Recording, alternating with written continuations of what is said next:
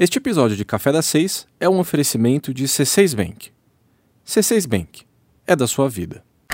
Olá, tudo bem? Hoje é segunda-feira, dia 29 de junho, e você vai ouvir agora as principais notícias de hoje aqui no podcast Café das Seis.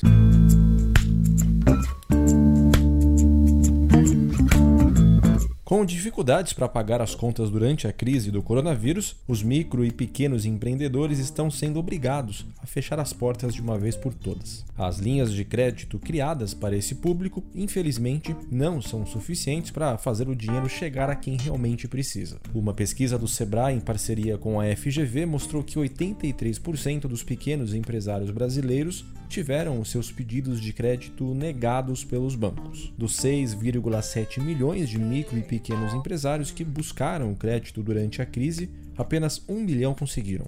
O pior disso tudo é que as poucas empresas que conseguem ter esse acesso a algum tipo de financiamento acabam pagando taxas de juros altíssimas. Carlos Meres, presidente do Sebrae, chamou atenção para o alto número de falências desde o início da pandemia e falou também sobre como a falta de dinheiro tem um papel importante na sobrevivência das empresas. Em outros países, o governo desempenhou um papel ativo nas políticas de estímulo aos pequenos negócios, por causa do alto número de empregos que esse segmento é capaz de gerar.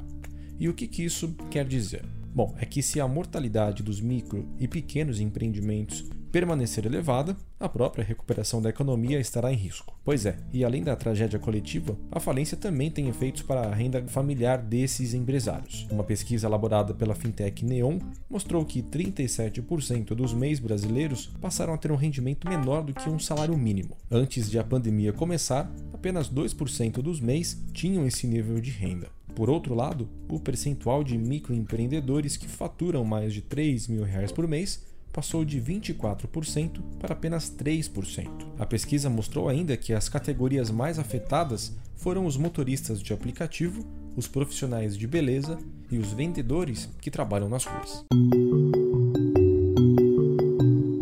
Outro efeito indesejável na crise que vivemos é a piora na prestação de serviços.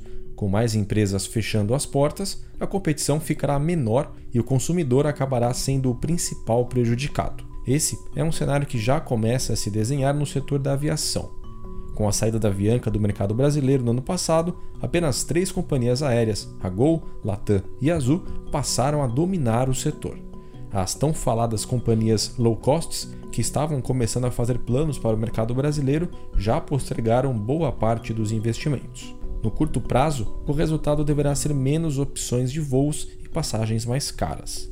O Banco Central alertou para uma possível queda de competitividade também do setor bancário.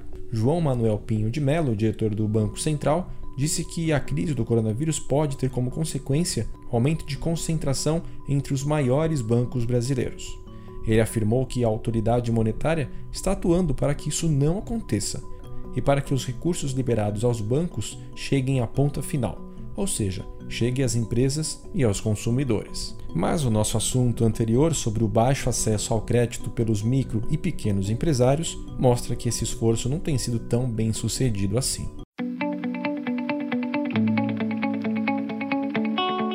E com o relaxamento da quarentena em grande parte das cidades brasileiras, muitas empresas estão retomando o trabalho presencial.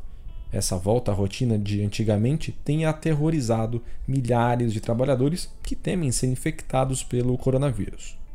Afinal, diante da recomendação de evitar o contato social, muitos brasileiros passaram meses trancafiados dentro de casa e agora são obrigados a se deparar com uma nova realidade. Mas qual é o papel das empresas na garantia de saúde dos funcionários dentro do local de trabalho?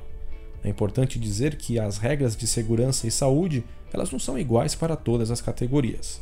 No entanto, os protocolos básicos têm sido o fornecimento de máscaras, álcool em gel e a adaptação dos ambientes de trabalho para que haja um distanciamento entre os funcionários. Algumas empresas elas optaram também por deixar em casa os trabalhadores que fazem parte do grupo de risco, como idosos, grávidas e pessoas com doenças crônicas. Mas e se o funcionário pegar o coronavírus mesmo com todas essas medidas?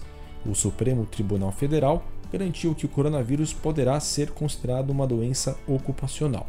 O único ponto que é alvo de discussão é a comprovação de que aquele trabalhador contraiu a doença no ambiente de trabalho.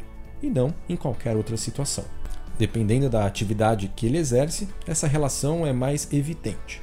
Por exemplo, profissionais de saúde que trabalham no atendimento de pacientes ou então trabalhadores de serviços essenciais como motoristas de ônibus. Caso fique comprovado que a contaminação aconteceu no ambiente profissional, a doença poderá até ser tratada como um acidente de trabalho. Nós contamos tudo sobre essa discussão em uma matéria no nosso site. Está lá no 6minutos.com.br.